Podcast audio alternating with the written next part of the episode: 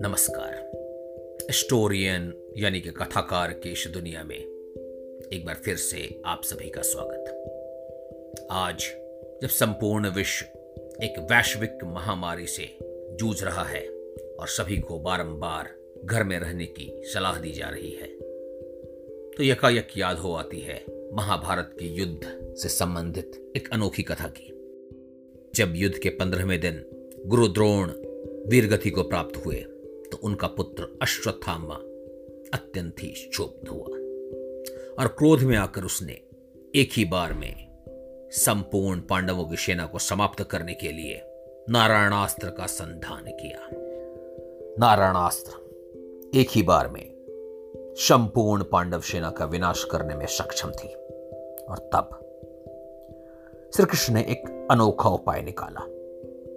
श्री कृष्ण ने संपूर्ण पांडव सेना को सुझाव दिया कि नारायणास्त्र से बचने के लिए सिर्फ़ एक ही उपाय है। अपने सभी अस्त्रों को रखकर समर्पण कर दें।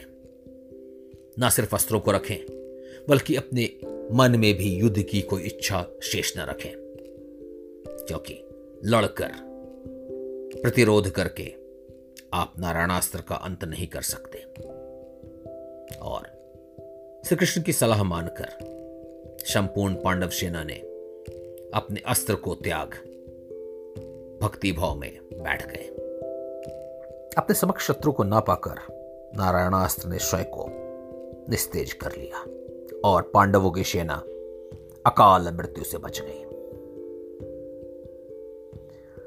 आज की ये वैश्विक महामारी नारायणास्त्र नहीं है, परंतु कई बार कुछ न करना सबसे अच्छी युक्ति होती है।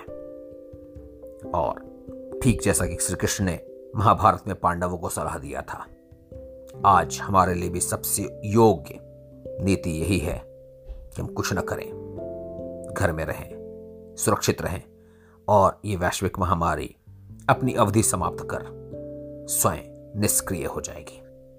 हमारे महाग्रंथों में ऐसी अनेक कहानियाँ हैं जो हमें हर दिन और भविष्य में आने वाली मुश्किल से भी जूझने के लिए कारगर उपाय बताती रहती हैं।